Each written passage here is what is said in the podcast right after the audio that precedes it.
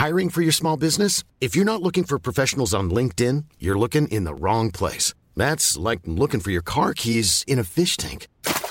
LinkedIn helps you hire professionals you can't find anywhere else, even those who aren't actively searching for a new job but might be open to the perfect role. In a given month, over 70% of LinkedIn users don't even visit other leading job sites. So start looking in the right place. With LinkedIn, you can hire professionals like a professional. Post your free job on linkedin.com slash people today. Everyone knows therapy is great for solving problems. But getting therapy has its own problems too. Like finding the right therapist, fitting into their schedule, and of course, the cost. Well, BetterHelp can solve those problems. It's totally online and built around your schedule. It's surprisingly affordable too. Connect with a credentialed therapist by phone, video, or online chat, all from the comfort of your home. Visit betterhelp.com to learn more and save 10% on your first month. That's BetterHelp H E L P. Hey, it's Paige DeSorbo from Giggly Squad. High quality fashion without the price tag? Say hello to Quince. I'm snagging high end essentials like cozy cashmere sweaters, sleek leather jackets, fine jewelry, and so much more. With Quince being 50 to 80% less than similar brands. And they partner with factories that prioritize safe, ethical, and responsible manufacturing. I love that. Luxury quality within reach. Go to quince.com slash style to get free shipping and 365 day returns on your next order. Quince.com slash style. The truth is the most convincing story that maps onto reality, and that's why the central narrative is falling apart. Right now in the United States, people should not be walking around with We masks. must see the central narrative for the fiction that it is. We are Americans. While elections are sometimes messy, this was a secure election. the founders began the fight for human liberty and self-governance, and it's up to us to finish the job. I tell you what, we are in a truth emergency right now. This is the end game.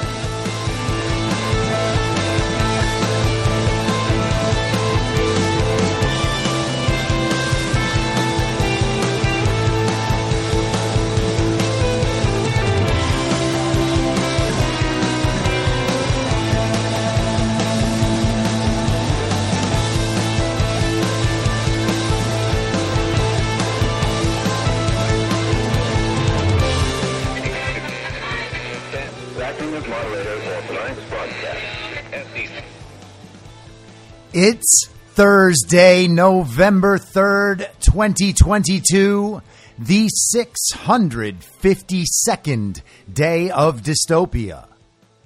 I'm your moderator, Chris Paul. Let's be reasonable. A warm welcome and hello to all of you listening to the podcast on the day of its release. The only way to do that is by becoming a paid subscriber at imyourmoderator.substack.com. You can do so for as little as $50 a year or $5 a month, and you'll be supporting me, the work I do, and this show as it expands. And if you can't, or you simply don't want to, continue listening to the podcast on a wide range of podcast platforms, as well as Rumble, of course. All I ask is that you share it with your friends. So last night, the fake president stepped out to make what the media and the fake administration referred to as a major campaign speech. This was the closing argument for the Democrats going into Tuesday's midterms. And because it was so important, Joe Biden went to Union Station in Washington, D.C. to give this speech. Union Station is where Joe Biden would end up after taking the train from Delaware. You know that old story about how he took the train back and forth each day so that he could go back to Delaware and be with his kids. Joe Biden, the family man, a return to decency, we were told. The adults would be back in the room if only we elected Joe Biden. Now, there is a compelling argument to be made that Joe Biden's children would have had far better lives if Joe Biden had simply stayed in Washington, D.C. and never tried to raise them at all. But hey, the past is the past. There's nothing we can do about it now. And his children turned out to be degenerates. But it wasn't his fault, of course, because Joe Biden is such a decent man. It must just be the result of trauma or something. but not caused by Joe Biden. Definitely not caused by Joe Biden, even though he did shower with his daughter while she was a little girl, and she wrote in her own diary that the showers were probably inappropriate. That's how she described them. And naturally, Joe Biden did exploit his son Hunter, sending him around the world as a bagman to complete his corrupt business dealings with our foreign adversaries, knowing that Hunter Biden was a crack addict who could not stop calling hookers. But like any good father, Joe just kept sending him out there. He said, You'll get him this time, son. You're the smartest man I know. And it's always important for Joe Biden to remind the country that he is that kind of decent man who takes the train back and forth to Delaware as a sign of his decency. So why not have the speech at Union Station in D.C.? Well, before yesterday, there was a good reason why not to have it there, and it's because it was overrun with the homeless. There were just large homeless encampments there. And in other countries that aren't the United States, those would just be called slums, basically. They literally build tent cities where they just stay for months, years. But we don't call them that here. We pretend that we are being kind and compassionate by allowing these people to live outside wherever they want and do whatever they want. The last thing these people need is to get arrested for drugs and theft and robbery and assault and hey, maybe rape, maybe murder. They sure set a lot of things on fire, but it's definitely the most compassionate thing we can do to leave them out there. And in fact, if you want to get more compassionate, we can just open up drug clinics around the country where they can get their drugs for free. And Joe Biden actually did help them do that. We all remember when they were giving out free crack pipes. And I know, I know, that's been debunked. Right, commies? Except, of course, like everything else you say has been debunked, it hasn't been debunked. And you really got to stop saying that. I know you think it sounds intellectual, but to everybody else, it seems like you are just sticking your fingers in your ears and then screaming until all of the adults stop talking so you can show them what you finger painted. And yes, Kami, fine. You are very talented. We will stick it up on the fridge. Okay? Is that enough? Can you stop saying things are debunked now? So they cleared all the homeless out. They made the building look beautiful again. And then the fake president gave a speech. So let's hear his best attempt to read the words that someone else wrote as the best attempt to make it make sense somehow that the Democrats might actually be able to win an election through obvious election fraud. Good evening, everyone. Just a few days ago, a little before 2:30 a.m. in the morning, a man smashed the back windows and broke into the home of the Speaker of the House of Representatives, the third highest ranking official in America. He carried in his backpack zip ties, duct tape, rope, and a hammer. As he told the police, he had come looking for Nancy Pelosi to take her hostage, to interrogate her, to threaten to break her kneecaps. But she wasn't there. Her husband, my friend Paul Pelosi, was home alone. The assailant tried to take Paul hostage. He woke him up. He wanted to tie him up. The assailant ended up using a hammer to smash Paul's skull. Thankfully, by the grace of God, Paul survived. All this happened after the assault. And it just, I, it's hard to even say. It's hard to even say. After the assailant entered the home asking, Where's Nancy? Where's Nancy?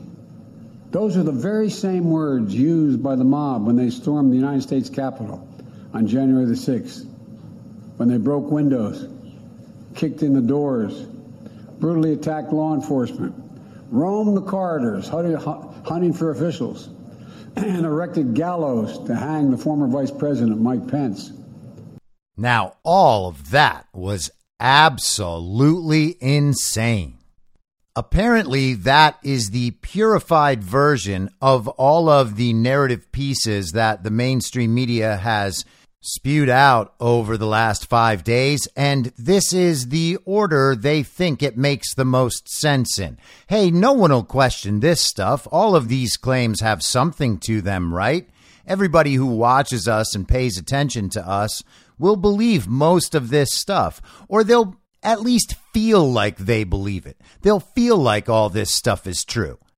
And once Joe Biden says it, they know they have to defend it and repeat it because this is now the official story. There have been so many official stories over the last five days, but now it's winnowed down to the perfect story. And this is it David DePape broke into the house, even though the glass was shattered outward and that's not how he got in there. And there's no security footage available to any of us to substantiate their story in any way, even though we know the security footage exists. If they wanted us to accept the story in full and then accept the meaning they take from this story, first they have to actually prove the story's true in any way. And they can't do that. In fact, they're saying things that are provably, obviously false. We are supposed to believe that this essentially homeless, lifetime member of the Green Party who lives in a hippie commune with a Black Lives Matter LGBT flag outside the house just walked his way into Nancy Pelosi's house while her husband was asleep in order to kidnap Nancy Pelosi, who wasn't there. And he said, Where's Nancy? Where's Nancy? Just like the people in the Capitol. And you know what? David DePape is exactly like the people in the Capitol because he wrote two blogs before his blog even existed, and he sounds like a QAnon and a climate denier and a vaccine denier and an Amber Heard hater and an election denier and a homophobe and a transphobe and an Islamophobe and everything else they can think of. That is their big proof. This was just like January 6th. That's what we're going to tell everybody. And it doesn't even matter if they believe it because they're going to say it anyway. That's how committed they are to being right about everything forever. If they admit that something their side is doing seems wrong in real time, they might have to admit that all of it is wrong. Now, they'll admit that it was wrong years later, and they'll just say, well, nobody knew. The facts were still coming in. We went with the best story we had, and it turned out to be wrong again. But of course, they weren't wrong for believing it. They were being responsible. They understood the real threat of MAGA extremist violence. So there is far more real world evidence to suggest that David DePape would have absolutely nothing to do with the MAGA movement, the America First movement. He's obviously in no way a conservative. He is known as a Castro nudist. That's the gay district in San Francisco. He was widely known, including by political figures like Scott Wiener, the pervert in California's legislature. How did they know each other on a friendly or acquaintance level, but the Pelosi's never heard of him. And how is it that during the 911 call that Paul Pelosi made, he called the man David by his name and said he was a friend? Is that something you would say about the person that just broke into your house trying to assassinate your wife? Of course not. And he hit Paul Pelosi with the hammer, we are told, after the cops already arrived. Does Joe Biden add any of that to his description of the situation? Of course not, because all that matters is the meaning that you're supposed to take away. The meaning you're supposed to take away is that the no no people are very dangerous. We say again and again and again that if they're allowed to keep saying things on the internet, there's going to be violence to follow. And because there's never any actual violence to follow, they have to point to examples like this examples they create themselves, examples that are meant to fit perfectly into their narrative. That's why David DePape, after a lifetime of being a hardcore leftist hippie suddenly converted and then began saying all of the no no things about all of the no no subjects. And it's just perfectly lined up to make everybody scared of the no no people. And because of those blogs that just self generated out of nowhere, we can trust that his motivations for being inside Paul Pelosi's house were strictly political and absolutely not related to drugs or gay sex. Biden naturally failed to mention that the J6 committee just broadcast to the entire nation a few weeks ago a documentary filmed by Nancy Pelosi's daughter on Bring Your Daughter to the Insurrection Day that shows Nancy Pelosi saying that she wants to punch out the president of the United States of America. But that, you see, is not encouraging political violence. And neither is this.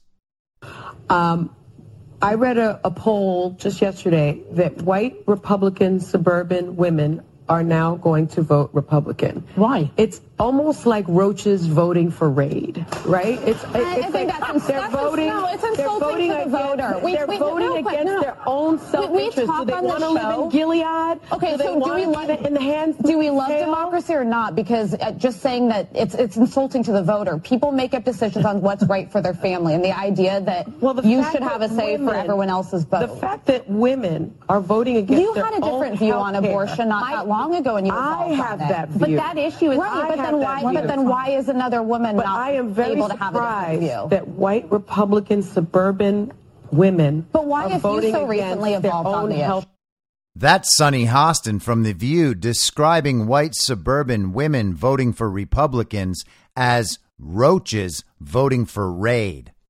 And in 2022, that is actually, we're told, a pro woman stance because we know that all women want to reserve the right to kill their babies in the womb.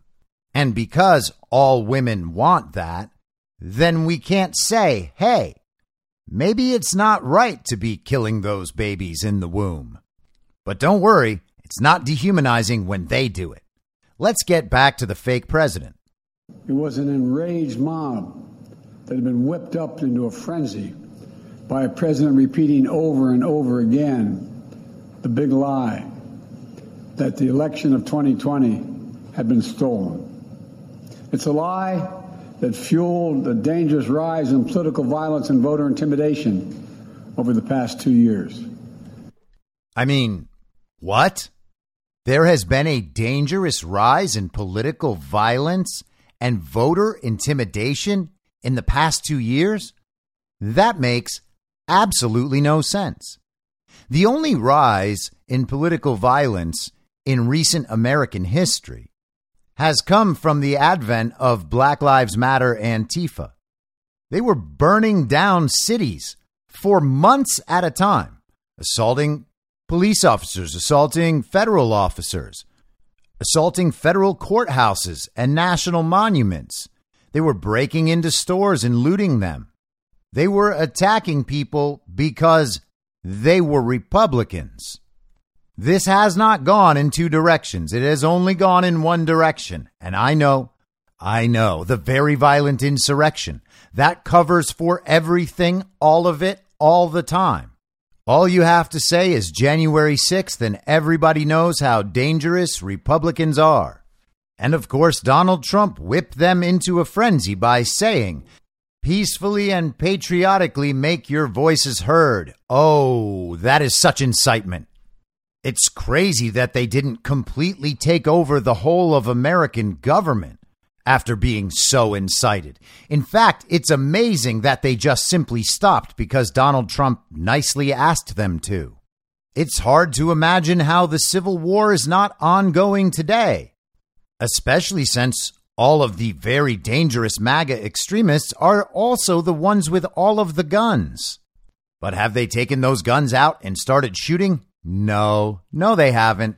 Not anywhere. Isn't it crazy? Even the Buffalo shooter was a communist. At some point, you might think, why are they still trying this? Does anyone believe this? And fortunately, the number of people who believe any of this stuff is getting smaller every day. Also, fortunately, many of the people who would say they still believe this stuff don't really believe this stuff. They have a belief in believing in this stuff. They believe it makes them good people to believe in this stuff. So they'll repeat the slogans. They will say to other people that all of this stuff is true, but they don't actually believe it themselves because they can't even explain it themselves. And perhaps most fortunately, they believe it so little that they would never stand up for it anywhere at any time in any way if it actually put them at risk in any way. So, for all intents and purposes, they don't believe it. There's no content to the belief, and the belief is not capable of spurring action. So, what then is it to believe something? They're simply happy to lie because the lie they think is effective. And they're happy to support Joe Biden's lie in hopes that Joe Biden's lie will be effective. And at that point, it's pretty easy to understand that they will do and say just about anything to hold on to power. Even before January the 6th, we saw election officials and election workers in a number of states subject to menacing calls, physical threats, even threats to their very lives. In Georgia, for example, the Republican Secretary of State and his family were subjected to death threats because he refused to break the law and give in to the defeated president's demand just find him 11,780 votes. Just find me 11,780 votes. Election workers like Shaye Moss and her mother Ruby Freeman were harassed and threatened just because they had the courage to do their job and stand up for the truth, to stand up for our democracy. It's speeches like this one that make you think they can't really be trying this, right? Is this just all a trick? Is someone sabotaging these speeches in order to expose the entire Democrat Party? What exactly is this? He's just bringing up narratives that benefit us out of nowhere? I mean, Donald Trump's phone call to Georgia that the Washington Post got from Jordy Fuchs and then posted online, first in clips. But if you listen to the whole phone call, you'll hear it as a, a perfect phone call. It's what a president should do. He had his lawyers there. They were all operating within the bounds of the law. Donald Trump knew his facts. Those facts happened to be true. And he said to Raffensperger, Hey, can't you just find one of these areas with all of these fraudulent votes and admit that these are actually fraudulent? you know, you don't have to go the whole way in, but you can't admit that any of these things are true. Well, they were true. And another thing that's true is that Wandrea Shaye Moss and Ruby Freeman pulled suitcases of ballots out from under a table after the voting had been stopped in Fulton County and then ran those ballots through the machines multiple times. It's all on video. It was never debunked. There's not even a way to debunk it. They stopped the counting and then started counting while no one was present and no one knew about it. They weren't supposed to be counting, they just got caught. And because they got caught in such obvious fashion, they had to come up with a convoluted and complicated explanation as to why everything that happened on camera was actually legal but it wasn't legal. The law actually prescribes how votes are supposed to be counted and who's supposed to be in the room in order to make them legal and legitimate votes. And none of those things happened. It's all on video. There is absolutely nothing to debunk. But thank you, Joe, for reminding everyone about the existence of these two women. Hopefully, people will begin asking, Where's Ruby? Where is Wandrea Shaye? And maybe one day we'll get an answer. And of course, it wasn't just the video that Rudy Giuliani made public from the counting room that shows them pulling the ballots out from under the table and running them through the machines over and over. Ruby Freeman had been recording videos of herself committing election fraud and posting them to Instagram. And of course, these people will do that. They believe that they are saving democracy from the bad orange man. You have to remember that the communists don't hide what they're doing. They're proud of it. They think it's actually good and justified. They think that they are heroes for cheating in elections. They believe it's what the world needs. It's the same idea that made so many blue checks on Twitter completely shame themselves forever. Tweeting about, let's say, how if you didn't get your kids the vaccine, you should never be allowed medical care. Stuff like that. They've decided that what they want is actually the best for everyone, and if anybody slows them down in getting what they want, those are actually the evil people because they can't be evil. They are permanently right all the time. That's what it means to be a good person. This institution, this intimidation, this violence against Democrats, Republicans, and nonpartisan officials just doing their jobs are the consequence of lies told for power and profit lies of conspiracy and malice, lies repeated over and over to generate a cycle of anger, hate, vitriol, and even violence. In this moment, we have to confront those lies with the truth. The very future of our nation depends on it. My fellow Americans, we're facing a defining moment, an inflection point. We must, with one overwhelming, unified voice speak as a country and say there's no place, no place for voter intimidation or political violence in America, whether it's directed at Democrats or Republicans. No place, period. No place ever. There's no place in America for political violence, except, let's say, Minneapolis in 2020 and Portland in 2020 and Seattle in 2020 and Los Angeles in 2020 and Atlanta in 2020 and Chicago in 2020 and New York in 2020 and Philadelphia in 2020 and also all of those cities since then that still have massive crime problems caused by Democrats. They want to destabilize cities. So, in a sense, the crime that they allow to happen is in some way political violence. Let's not pretend that they're not benefiting from this rampant crime. They want to say that local police aren't capable of keeping our cities crime free, so therefore we need federal police. And they're certainly not upset when people leave cities and institutional investors and foreign investors can come in and buy up all the real estate. They're always okay with that.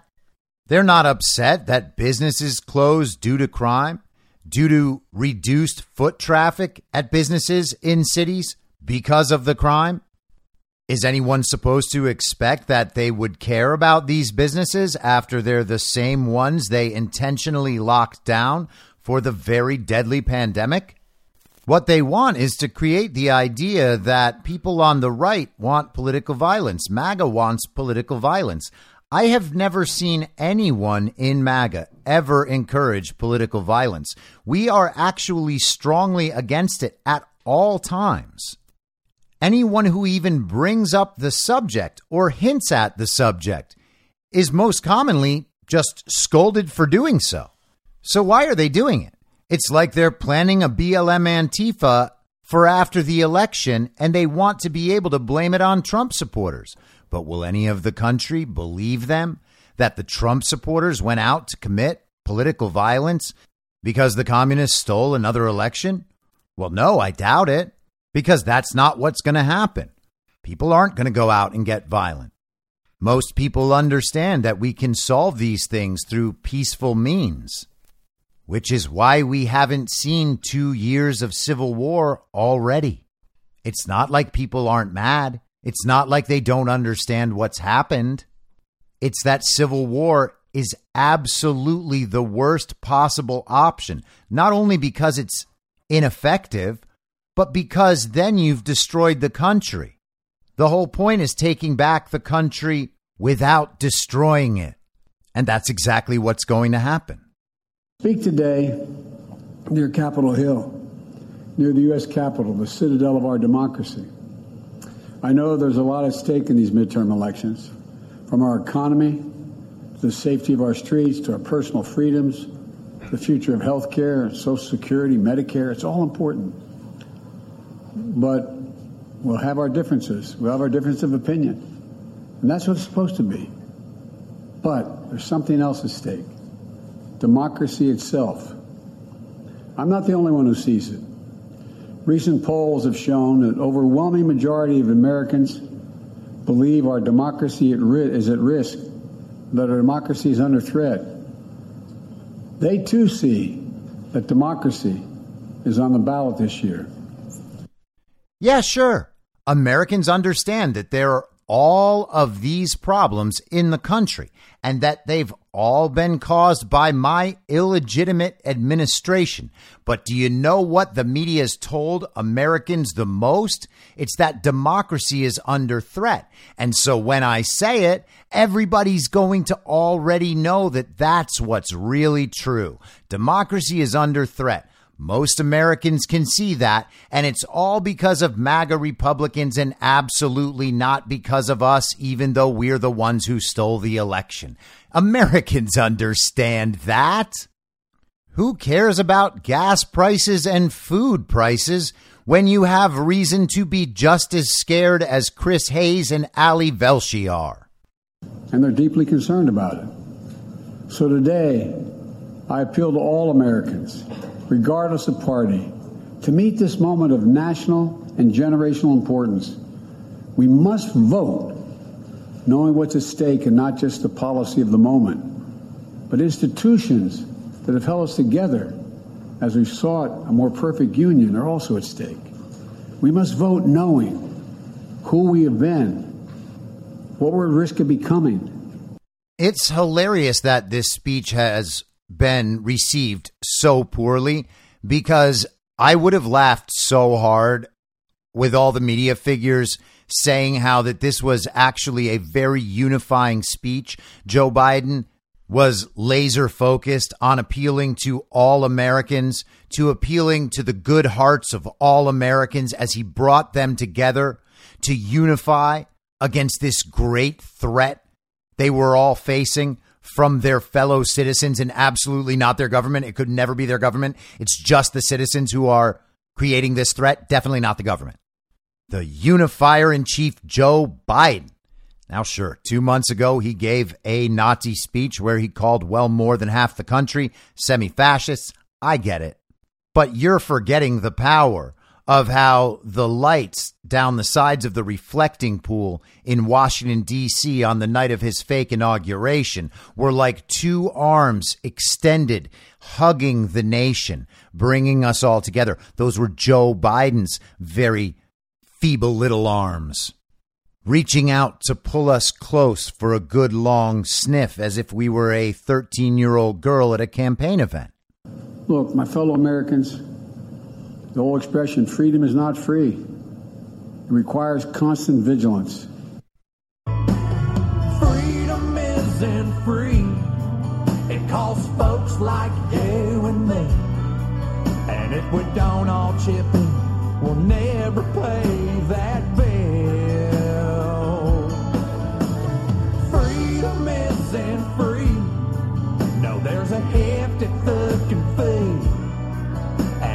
don't throw in your bucko five, who will?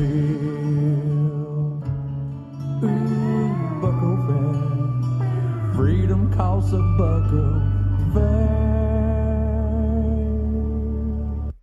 Freedom isn't free. It requires constant vigilance, but not constant vigilance of the type that might, let's say, want to audit an election not the kind of constant vigilance that might lead you to waiting till all the facts come in before participating in a hate campaign against the majority of the country. Not that kind of vigilance. Not the sort of vigilance that would have citizens out watching the illegal drop boxes that serve no purpose and were sponsored by a tech oligarch who literally owns all the data about you and is intimately connected with not only the Biden administration, but also the Chinese Communist Party, and is probably one of the biggest global communist assets in the entire world. You wouldn't want to watch those. That is not the sort of constant vigilance that's called for in order to preserve a democracy. The sort of constant vigilance Joe Biden is referring to is the same as their guidance on how to respond to nuclear fallout. Go inside, stay inside, watch media. And then, of course, you have to do the last thing, which is allow them to do whatever they want with your vote. Will you cast it by mail in a Dropbox? Do you wish you could cast your vote on your phone so that it would have to go through various data servers and it would just end up somewhere? And then they would give you the result and they'd say, hey, Everybody pushed the same button on their phone. It's just like American Idol. You get it? Ha ha ha ha ha. Look at that. All the communists won again. Yes, that's it. That is the exact sort of constant vigilance that Joe Biden needs. If we had that, Joe Biden would be able to easily save the world from the sun. From the very beginning, nothing has been guaranteed about democracy in America. Every generation has had to defend it, protect it, preserve it, choose it. For that's what democracy is it's a choice, a decision of the people, by the people, and for the people. Well, hey, first off, we're not a democracy, we're a constitutional republic. And as president, that's something that you're kind of supposed to know. But I like how you said it's a decision for the people. That is what's happening, isn't it? Things are being decided for the people. And once you call them democracy, the people have to accept them. That is why communist parties always have such high approval and win elections by such large margins. You'd think that they would want to hide the things that they're doing and intend to do a little bit better than this, but the truth is they don't care. They like it, and they know that their followers like it because their followers like anything. In fact, they don't even need to like it. They just need to believe they like it. And they will believe they like it as soon as they're told that's the best thing to like. The issue couldn't be clearer, in my view. We, the people, must decide whether we'll have fair and free elections. And every vote counts. We, the people, must decide whether we're going to sustain a republic where reality is accepted the law is obeyed, and your vote is truly sacred. We, the people, must decide whether the rule of law will prevail, whether we'll allow the dark forces to thirst, that thirst for power put ahead of the principles that we've long guided us. It is a complete and total inversion of reality, and he's even pointing it out. But in the false reality, that's what makes the most sense. Everyone else is in the false reality. And it's funny because the realities are so split. One is the true inversion of the other one, and people occasionally find that line to be blurry whenever they're having doubts, when they lose faith. And that's fine, that's to be expected. But when that happens, try to get back down to the roots. What do I know to be true? Find something you absolutely cannot doubt.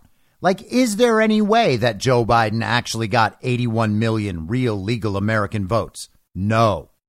Was there any time where the vaccines were safe and effective? Was there any time where the very deadly pandemic was actually very deadly? Was there any time where masks worked? Was there any time that lockdowns worked? Was the Russiagate, the Russia collusion story with Trump, was that ever true? No, none of it was ever true. So who are the liars? It's not a difficult question. It's pretty obvious. I mean, you've checked these things out for yourself, I hope. Don't take my word for any of it. Have any of them checked on any of the things they believe? Of course not.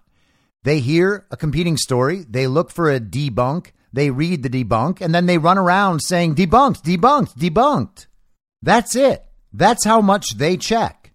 So it's your reality or theirs? Which one is more likely to be correct? And hey, it's seeming like Joe Biden is beginning to question the integrity of our elections. I mean, I could be wrong, but just keep an ear out for it. See if that's what you hear. American democracy is under attack because the defeated former president of the United States refuses to accept the results of the 2020 election. He refuses to accept the will of the people. He refuses to accept the fact that he lost he has abused his power and put the loyalty to himself before loyalty to the Constitution. And he's made a big lie an article of faith in the MAGA Republican Party. It's crazy that the safest and most secure election of all time is still the subject for the fake president's closing argument going into a massive midterm election that is very likely to see his party, if not for election fraud, completely swept out of the government. They believe that their anti Trump argument is stronger than any possible argument they could make in support of the job that they've done. And it's amazing that they're still framing it as the big lie, even though the media companies have stopped framing it that way. But let's remember what the big lie is. This is what is attributed to Goebbels. If you tell a lie big enough and keep repeating it, people will eventually come to believe it. The lie can be maintained only for such time as the state can shield the people from the political, economic, and or military consequences of the lie. It thus becomes vitally important for the state to use all of its powers to repress dissent, for the truth is the mortal enemy of the lie, and thus by extension the truth is the greatest enemy of the state. Now, who is exercising state power in that way? Is it Donald Trump or is it the fake president Joe Biden? If you think it's possible for people with absolutely no power to be enforcing the big lie on their own, then you don't understand the concept of the big lie. And of course, when you consider the total inversion within the false reality, it has to be like this. They have to turn it around. And they actually have to use the terminology, the big lie, so that it won't seem like they're the ones doing it. Now, this is a terrible strategy that does not work, but we're talking about people whose two primary characteristics are their narcissism and their complete and total incompetence. They really still believe that everybody wants to be like them. Everyone wants to achieve power the way they've achieved it through corruption and compromise and nepotism and favor trading. And they will believe that people are as shamelessly ambitious as they are, and that people will be happy to go along with all of it because that's how they continue to gain power. But it's blatant, on its face, what it is they're doing. They are using the exact strategy Goebbels described minority of that party. The great irony about the 220 election is that it's the most attacked election in our history, and yet, and yet, there's no election in our history that we can be more certain of its results. Except that's not true. And well over half the country knows it's not true. Over half the country was saying well over a year ago that they didn't believe the results of the election, that they thought cheating affected the outcome of the election. This is the election in our history of which we can be most certain about the results? Well, then why are you still telling us that two years later? Every legal challenge that could have been brought was brought. Every recount that could have been undertaken was undertaken. Every recount confirmed the results. Wherever fact or evidence had been demanded, the big lie has been proven to be just that a big lie. Every single time. It's really hard not to be sad that there are still people in this country that believe that. All it takes is knowing that you have to repeat the slogans no matter what and then simply never checking. You care so little about the sanctity of anyone's vote that you do not check at all, and you are just reassured every time illegitimate politicians say things like that. Yet now, extreme MAGA Republicans aim to question not only the legitimacy of past elections, but elections being held now and into the future. The extreme MAGA element of the Republican Party, which is a minority of that party, as I said earlier, but is this driving force, is trying to succeed where they failed in 2020, to suppress the right of voters and subvert the electoral system itself.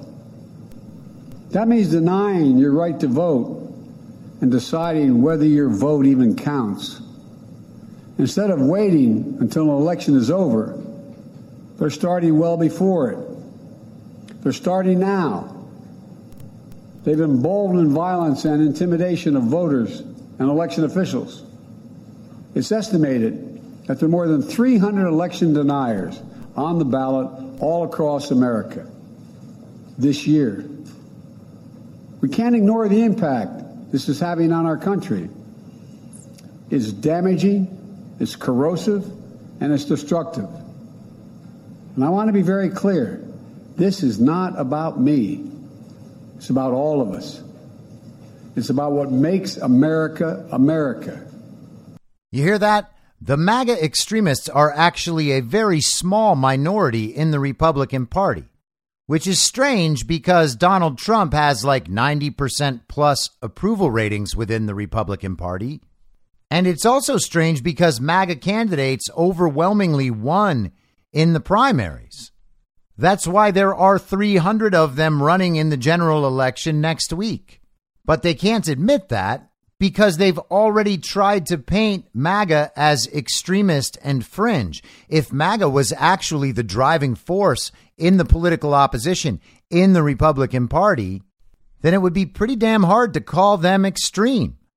But then again, over half the country, for well over a year now, has known that cheating affected the outcome of the 2020 election. And they know that they were lied to about COVID and the vaccines they know they were lied to about the very violent insurrection, and they can see what's happening in society. There are brand new MAGA extremists becoming MAGA extremists every single day. And since that's been true for seven years, how can they still be a minority fringe? It's about the durability of our democracy.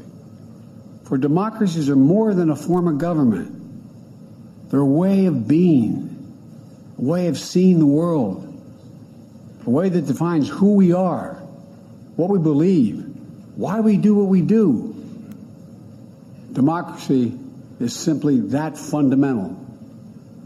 We must, in this moment, dig deep within ourselves and recognize that we can't take democracy for granted any longer. With democracy on the ballot, we have to remember these first principles. Democracy means the rule of the people, not the rule of monarchs or the moneyed, but the rule of the people. Autocracy is the opposite of democracy. It means the rule of one, one person, one interest, one ideology, one party. Now that doesn't even make sense. Is it one person one ideology or one party because those things are totally different. And democracy is an ideology if autocracy is an ideology. And so then democracy would be the rule of one ideology, which I guess we're supposed to assume is bad. So then is democracy bad? I'm starting to think these communists aren't very attached to reality. But you're not supposed to think about that. You're supposed to think that all the no no people are in a cult and Donald Trump is their leader. So it's all the rule of Donald Trump. And of course, they call every leader they don't like an autocrat. Bolsonaro is an autocrat. Viktor Orban is an autocrat. Vladimir Putin is an autocrat. Every no no person who has power in the world at all is an autocrat and all their supporters are supporting autocracy because they're in a cult. Don't you get it? When votes are systematically stolen to keep one party in power, the establishment uniparty with all the corporate sponsors and global partners, by the way. That's democracy. When people go out and vote for a candidate because they like that candidate better than the other candidate, well, that's autocracy. Person, one interest, one ideology, one party. One love, one blood, one life. You got to do what you should.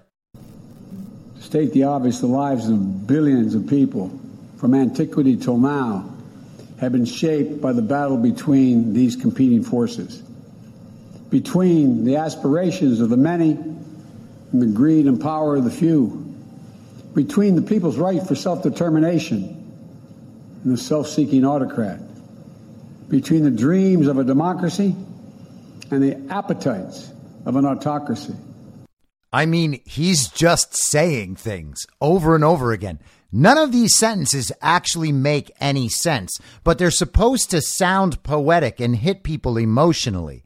And this is the sort of approach you take when you have absolutely nothing to say. This is just rhetoric.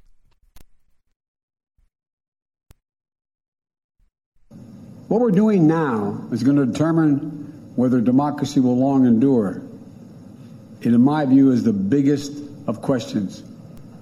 Whether the American system that prizes the individual, bends towards justice, and depends, depends on the rule of law, whether that system will prevail.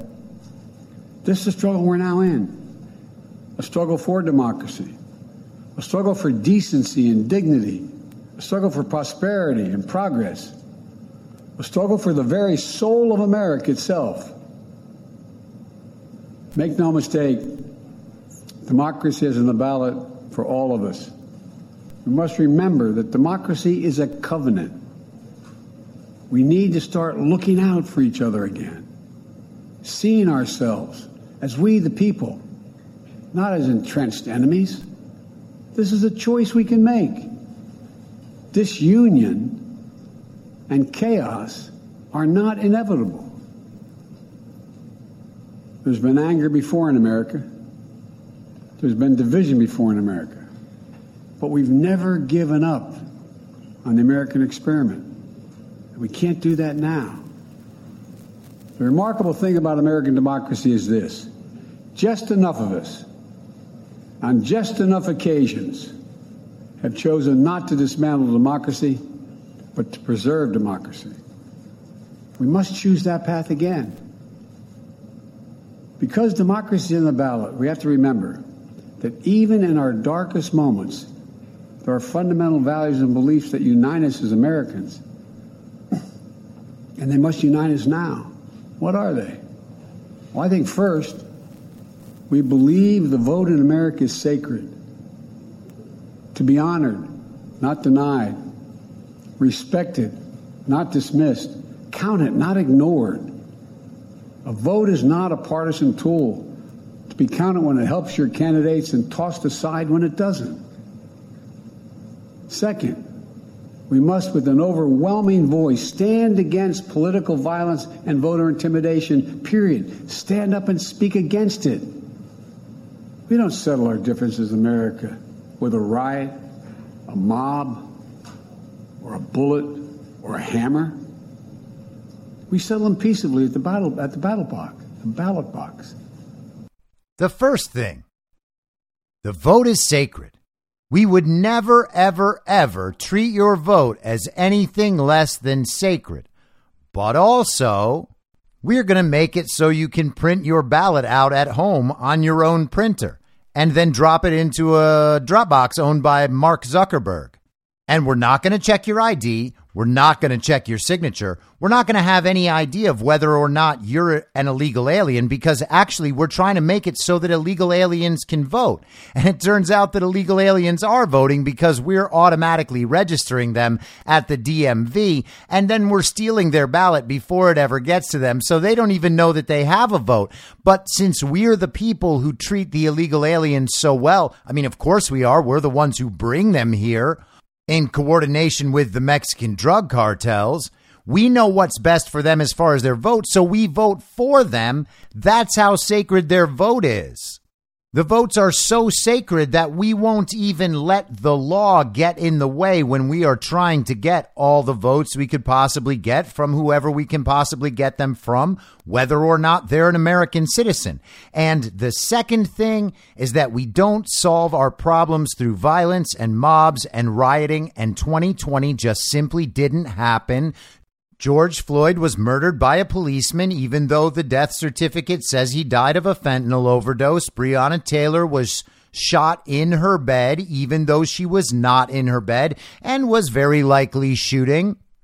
And Jacob Blake was assaulted by the police, even though he was assaulting the police with a knife after sexually assaulting his ex girlfriend. And we would never encourage those riots or bail out the rioters, even though we did encourage the riots and bail out the rioters. And there is a direct historical proof of that, and everyone knows it. But we don't solve our problems with hammers. No, we solve them at the battle box. The battle box. I mean, the battle, I mean, the ballot box. We have to be honest with ourselves, though. We have to face this problem. We can't turn away from it. We can't pretend it's just going to solve itself. There's an alarming rise in the number of our people in this country condoning political violence or simply remaining silent because silence is complicity. Whoo, boy, that is some pure communism. You can just stick that right in the vein. That is just the real thing right there. Silence is complicity. They tried that in the summer of 2020. White silence. Do you remember that? Now there are more people condoning political violence. That is what Joe Biden, the fake president of the United States of America, just said about Americans. There are more Americans than ever. It's a startling number condoning political violence or just simply remaining silent about it. And what he means, of course, is anyone who's challenging the official story about Paul Pelosi's half naked hammer time. Silence is complicity. Soon, if you're complicit enough in this sort of domestic terrorism through your silence, well, your silence might be enough to put you in prison. Is that where this is going? It's hard to say. Although that's where this has gone every time an illegitimate regime has tried to turn a nation communist the disturbing rise of voter intimidation, the pernicious tendency to excuse political violence, or at least, at least trying to explain it away. We can't allow this sentiment to grow. We must confront it head on now. It has to stop now. I believe the voices excusing or calling for violence and intimidation are a distinct minority in America but they're loud and they are determined. We have to be more determined. All of us who reject political violence and voter intimidation, and I believe that's the overwhelming majority of the American people, all of us must unite to make it absolutely clear that violence and intimidation have no place in America. And third, we believe in democracy. That's who we are as Americans. I know it isn't easy. Democracy is imperfect. It always has been. But we're all called to defend it now. Now.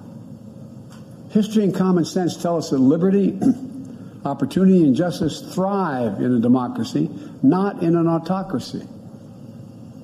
At our best, America is not a zero sum society or for you to succeed, someone else has to fail. A promise America is big enough. It's big enough for everyone to succeed. Every generation opening the door of opportunity just a little bit wider. Every generation, including those who've been excluded before. We believe we should leave no one behind because each one of us is a child of God. And every person, every person is sacred. If that's true, then every person's rights must be sacred as well. Individual dignity, individual worth, individual determination. That's America. That's democracy. And that's what we have to defend. Look, even as I speak here tonight, 27 million people have already cast their ballot in the midterm elections. Millions more will cast their ballots in the final days leading up to November the 9th, 8th, excuse me. And for the first time, this is the first time since the national election of 2020. Once again, we're seeing record turnout all over the country. And that's good. We want Americans to vote. We want every American's voice to be heard. Now we have to move the process forward. We know that more and more ballots are cast in early voting or by mail in America. We know that many states don't start counting those ballots till after the polls close on November 8th. And there it is. That's exactly what we heard from the Washington Post yesterday. They're not going to start counting the mail in ballots until after the election. So it's going to take days and days. Well, hey, that's when they've always counted all the votes. That's how it has always worked. The election ends and then the ballots are counted. So they're just reframing the way it's always worked and telling you that the way it's always worked is going to be exactly the thing that makes it work in a way it has not always worked. Don't you get it? Everything is sacred. Everything is democracy. There's no place for violence. There's no place for voter intimidation. And if we end up completely violating the will of the people, that's okay. Because just think about how bad the other people are. That means in some cases we won't know the winner of the election for a few days until a few days after the election. It takes time to count all legitimate ballots in a legal and orderly manner. It's always been important for citizens in democracy to be informed and engaged. Now it's important for citizens to be patient as well. That's how it's supposed to work. That absolutely is not how this is supposed to work. They're trying to reframe the delay in counting, which is the period they flood in all the extra ballots they need to achieve the results they've already determined, as how long it takes when you are doing the best possible job to make sure everything is perfect. This is also the first election since the events of January 6th, when the armed, angry mob stormed the U.S. Capitol. I wish, I wish I could say the assault on our democracy had ended that day, but I cannot. As I stand here today, there are candidates running for every level of office in America for governor, Congress, Attorney General, Secretary of State who won't commit they will not commit to accepting the results of election that they're running in. This is a path to chaos in America. It's unprecedented. It's unlawful. And it's un American. Well, it's definitely not unprecedented. It's definitely not unlawful. And the only way it could be un American is if they stood there silent and conceded and accepted the results that they were given in the presence of overwhelming and obvious fraud. Again, this is a complete and total inversion of reality. I've said before, you can't love your country only when you win. This is no ordinary year. So I ask you to think long and hard about the moment we're in. In a typical year, we're often not faced with questions of whether the vote we cast will preserve democracy or put us at risk. But this year we are. This year, I hope you'll make the future of our democracy an important part of your decision to vote and how you vote. I hope you'll ask a simple question of each candidate you might vote for. Will that person accept the legitimate will of the American people, of the people voting in his district or her district? Will that person accept the outcome of the election, win or lose? The answer to that question is vital. And in my opinion, it should be decisive. On the answer to that question hangs the future of the country we love so much and the fate of the democracy that has made so much possible for us. Any candidate can say yes that they'll accept the results of a legitimate election. The question is whether or not the election is legitimate. And these elections are going to be proven illegitimate in many places. And I'll get to more of that in a second, but let's just close out the end of the worst closing argument from a president that has ever been made. Too many people have sacrificed too much for too many years for us to walk away from the American project in democracy. Because we've enjoyed our freedoms for so long, it's easy to think they'll always be with us no matter what. But that isn't true today in our bones, we know democracy at risk is at risk. But we also know this. It's within our power, each and every one of us, to preserve our democracy. And I believe we will. I think I know this country. I know we will. You have the power. It's your choice. It's your decision. The fate of the nation, the fate of the soul of America lies where it always does with the people in your hands, in your heart, and your ballot. My fellow Americans, we'll meet this moment. We just need to remember who we are. We are the United States of America. There's nothing, nothing beyond our capacity if we do it together. May God bless you all. May God protect our troops. May God bless those standing guard over our democracy. Thank you. Godspeed. Now, I wanted to play the whole thing because you're going to get sound bites of that speech from the media. And when you just get sound bites, it's easy to think, oh, he must have talked about other stuff. He must have talked about the issues Americans care about, like inflation or gas prices or food prices or illegal aliens or the exploitation of children in their schools. The fact that crime is rampant, the fact that millions and millions of lives were destroyed through COVID mitigation strategies that did not mitigate COVID and were certain to decimate Americans' livelihoods.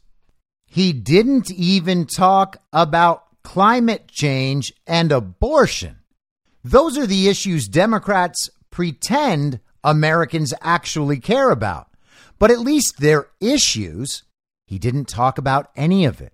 All he did was talk about January 6th, political violence, voter intimidation, something that just is not happening, which is why he didn't mention any examples of it. The one example they pretend to have in Arizona just clearly aren't MAGA people whatsoever.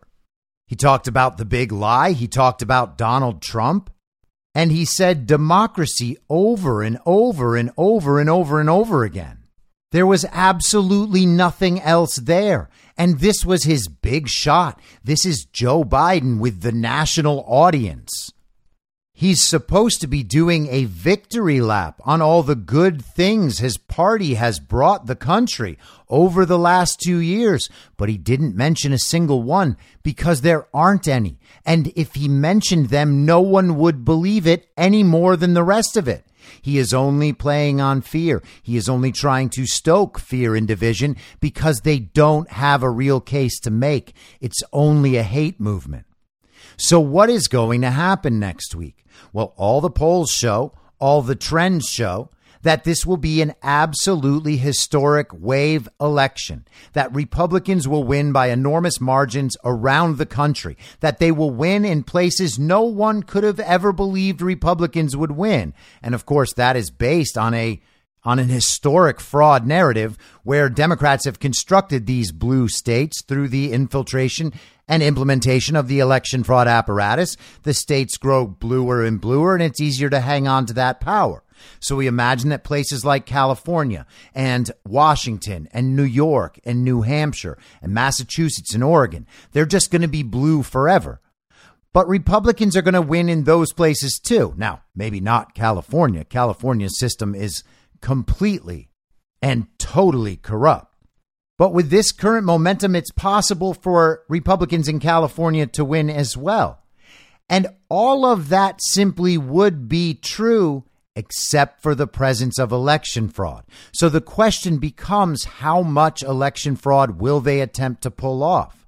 Talking about this yesterday, the Washington Post outlined what would happen in a bunch of different states. They are cluing you in to the states that the Democrats will attempt to steal Arizona, Georgia, Pennsylvania, Wisconsin, Nevada, Michigan. The states we have been told over and over again are swing states. They told us Florida was a swing state. Florida's not going to be anywhere close. They told us Texas was not only going to turn purple, it was going to turn blue, and that Beto O'Rourke was going to be the governor. But that doesn't seem like it's going to happen either. They can't even win the governorships in New York and Oregon. But there are some candidates who've done a lot of bad things because they were made a whole lot of promises. Katie Hobbs jumps to mind. What must John Fetterman have done to get all this support? That man is a literal walking vaccine negative side effect who shouldn't be considered for a leadership position in a Wendy's. No offense to Wendy's. And they're talking about making him a senator. And they still haven't stopped talking about it which means they think they're going to pull it off somehow. And it's not because Pennsylvania is 50 50. Donald Trump was up by 800,000 votes on election night when they stopped counting. Elements of their 2020 election were already ruled unconstitutional, but did they subtract the votes? No, they didn't. They didn't do anything. They just continued serving illegitimately. So they will do it. They will try it. Are they going to pull it off in a major way? So that everybody knows? Or will they take the smarter approach and just try to get key candidates in here and there? Well, that remains to be seen. But even the smarter approach is a bad approach because everybody's paying attention and everybody knows what to look for now. And they're watching it play out in Brazil right now, and it's not even a secret anymore. Tucker Carlson devoted his entire monologue last night to the scenario I laid out on Tuesday and the scenario I've been talking about for a couple of months now. We are going to see in Brazil, will this be our 2024 or our 2020? It seems like it's our 2020, except they have different methods to try to fix it. And it looks like they may be pursuing those methods. We haven't gotten the report from the military yet, but we do know what that report will say it'll say there's fraud because there's obvious fraud and people were monitoring it. If that doesn't say there was fraud, man, Brazil's in a lot of trouble. But the stolen Brazilian election points to a stolen American election. The dam is breaking. They're not going to put it back together. And when that dam finally breaks, whether it's Brazil or whether it's here next Wednesday, the people are going to know. Even the people who have only woken up in the last two years and probably aren't all the way to understanding that the 2020 election was stolen, if they've flipped and they're going to vote for Republican candidates and MAGA candidates this time around because they're sick of lockdowns and vaccine mandates, they're sick of the gas prices and the food prices, they're sick of all of it. They're not just going to sit there and accept the results of an election they know to be fraudulent. They know who their neighbors are voting for. They're not just going to stand there and take it. And in a single moment, all of a sudden, they will become the election deniers. And all of the people that they've listened to talking about the big lie for the last two years, well, those people all of a sudden are going to be talking about them. And then the whole world opens up.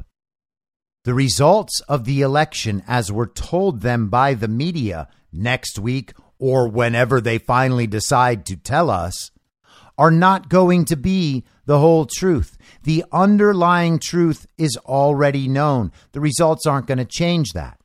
There's going to be fraud. It's only going to matter how much.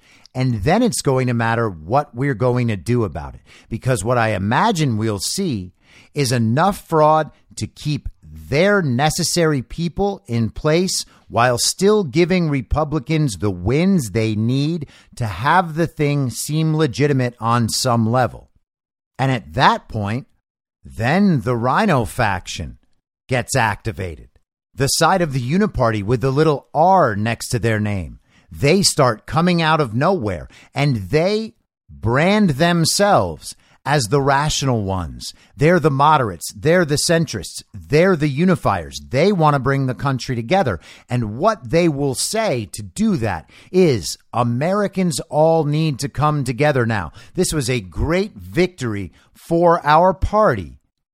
Americans have expressed that they want Republicans in power. We are the leading Republicans, and we are saying these elections were just fine. Let's move past all the division and rancor from these past couple of years. Let's get to the important issues Americans really care about.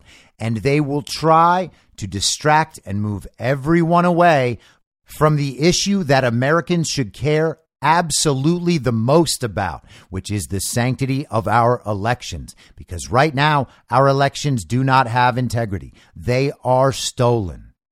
And I expect that that's the most likely scenario. But if the Democrats really go for it, if they just go all out on the steal and the media backs them up, our response is not to freak out or blackpill or in any way promote violence. The people will not believe this stuff. You have to have some faith in the people. If it means we have to go out and peacefully and patriotically protest in the streets and make our numbers visible to the country, then that's what we will do. But let's not fall into the trap of pretending that nothing has happened in the last two years.